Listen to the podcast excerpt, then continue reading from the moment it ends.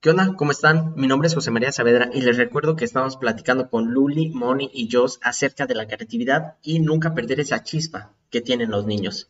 Esto es Al aire.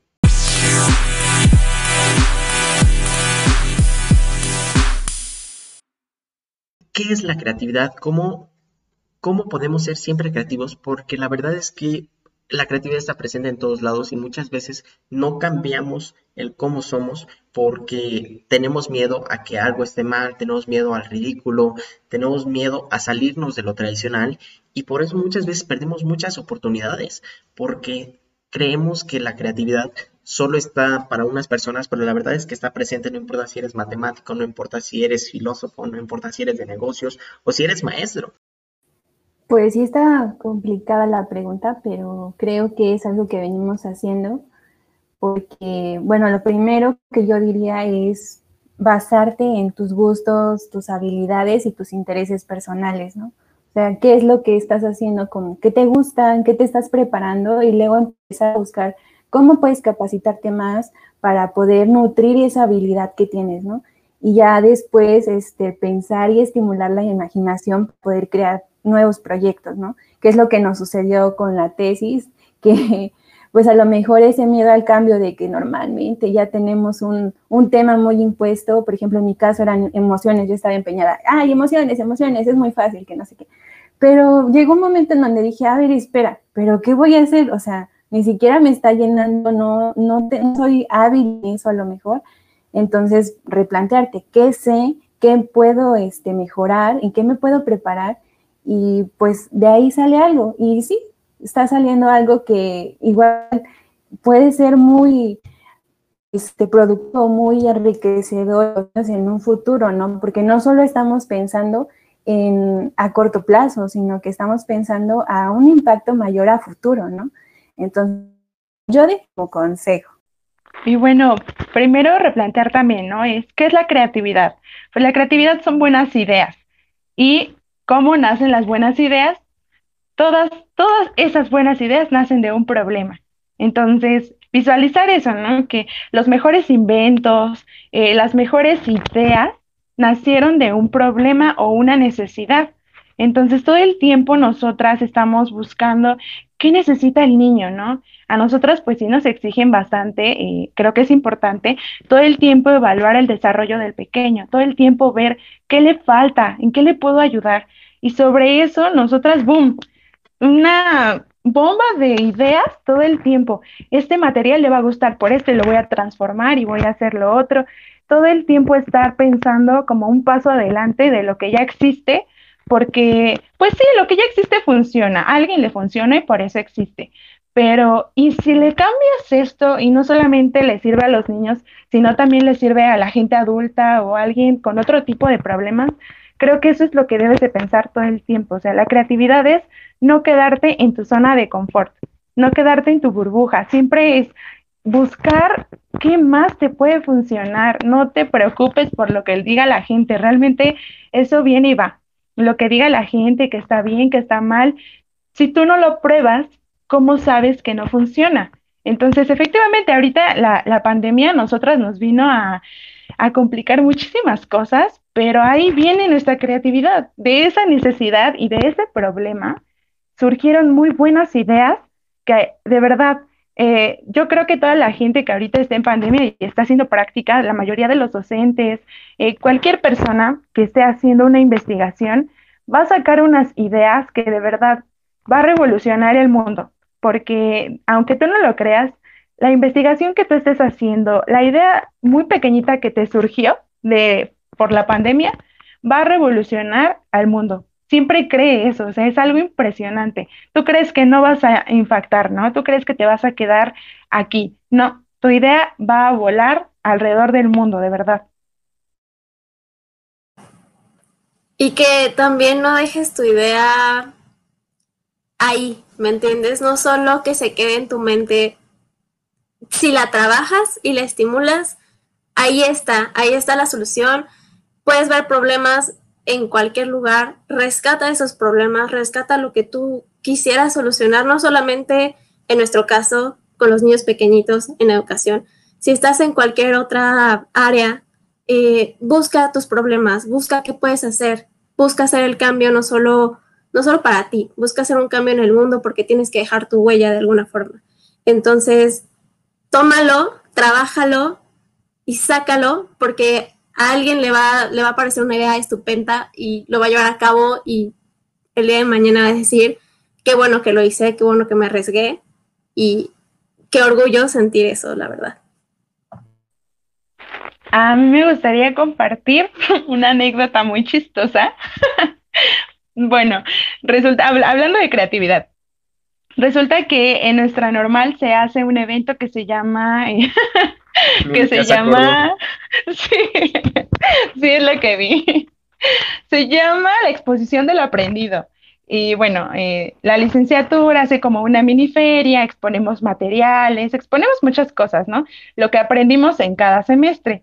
Entonces, pues ahí estamos nosotras eh, exponiendo materiales y nos dicen, ay, pues el curso de expresión corporal, todo el tiempo desde que entramos hemos visto que presentan expresión corporal eh, con un, eh, una obra de teatro, ¿no? O mímica, o un una pequeña tabla rítmica, ¿no? y dijimos, bueno, pues ya nos va a tocar a nosotras, ¿qué hacemos? Y de verdad, se me ocurrió una idea loquísima que dije, a mí me gusta, pero pues no sé si le gusta a mis compañeras. Pues lo expuse, yo dije, a ver, lo, ¿qué, ¿qué pasa? ¿No? Ya tengo ganado el no, ¿qué, ¿qué pasa si me dicen que sí? Va.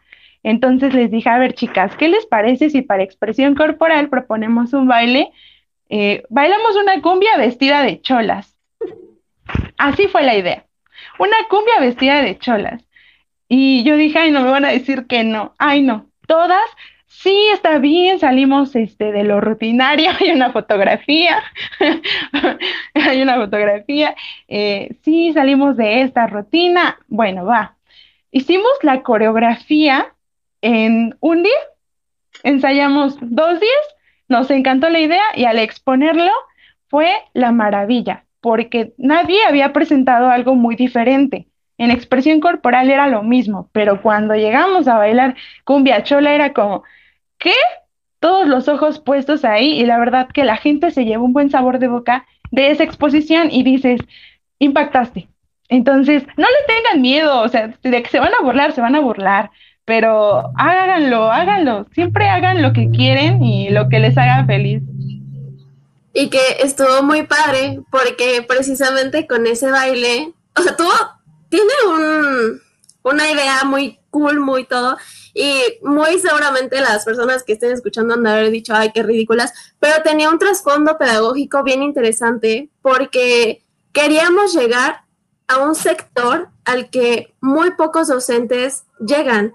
Normalmente tú llegas a un CENDI, a un CAI, y está Mariposita que no sé qué en la cocina o como canciones muy normales y no estamos evaluando el contexto en el que los niños están creciendo. Y hay contextos en el que precisamente hay cholocumbia, hay banda, hay que no sé qué. Entonces hay que bajarlo al niño, hay que bajarlo a un nivel de infantez y hacerlo divertido para él porque eso forma parte de su cultura y no podemos separar al niño de su cultura. Es, es importante llevarlo de la mano pero no, es que ese baile fue fenomenal porque realmente llegaron alumnos, maestros de todas las licenciaturas. Tenemos ahí un video de, la cholocumbia y fue la sensación y era lo que queríamos llegar, ¿no? Era precisamente como lo decía antes, salir del molde. Que voy a, citar al filósofo Mike Wazowski, este, con pero hey, las risas no faltaron. Híjole. No, no, no. Digo, los que nos estén escuchando en Spotify no pudieron ver la foto, pero chulada, ¿eh? De que hace falta más profesores así. Pues muchísimas gracias, chicas. Les agradezco mucho el día de habernos acompañado el día de hoy. Muchas gracias a todos los que nos estuvieron acompañando durante estos cuatro episodios. Espero que les hayan gustado. Esperamos que se la hayan pasado bien, que se hayan reído un poquito. Si no fue con nosotros, por lo menos de nosotros, que cualquiera de los dos es, eh, es ganancia. Y los invitamos a seguirnos en redes sociales. Estamos como arroba en Facebook e Instagram. Ahí subimos contenido eh, sobre nuestros eh, invitados, subimos contenido sobre temas que a todos nos interesan, guías básicas de feminismo, guías básicas de racismo, por qué ser macho es muy boomer. Eh, y la verdad es que creo que pueden, puede ser contenido que les gusta mucho, que llega a más gente.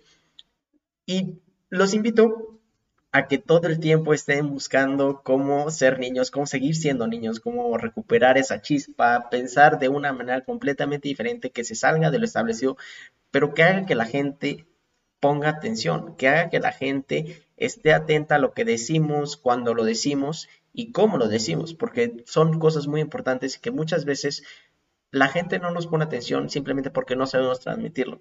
Y eso muchas veces solo se trata de cambiar las reglas, de cambiar lo establecido, lo tradicional y a perder el miedo al ridículo. Como bien decían, no eh, hay que perder el miedo al ridículo, sino hay que saber para quién estamos haciendo el ridículo. Lo estamos haciendo para nosotros, lo estamos haciendo para las personas que nos van a criticar de todos modos, lo estamos haciendo por alguien que queremos. Y es que esto puede hacer que cambie absolutamente todo, que veamos las cosas de una manera muy diferente, que, eh, que nos llevemos algo mucho mejor cada día y que aunque haya días malos, podamos decir, hey, las risas no faltaron. Muchísimas gracias, chicas. ¿Alguna conclusión? Sí, recuerden, pensar como niño siempre les va a resolver un problema en el que no necesitan pensar tanto. Y también el arriesguense. No le tengan miedo al éxito, por favor. háganlo, háganlo.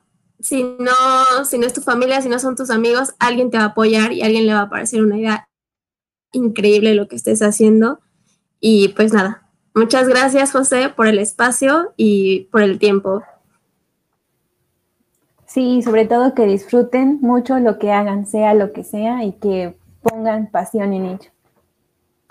Muchísimas gracias y nos estamos viendo la próxima semana.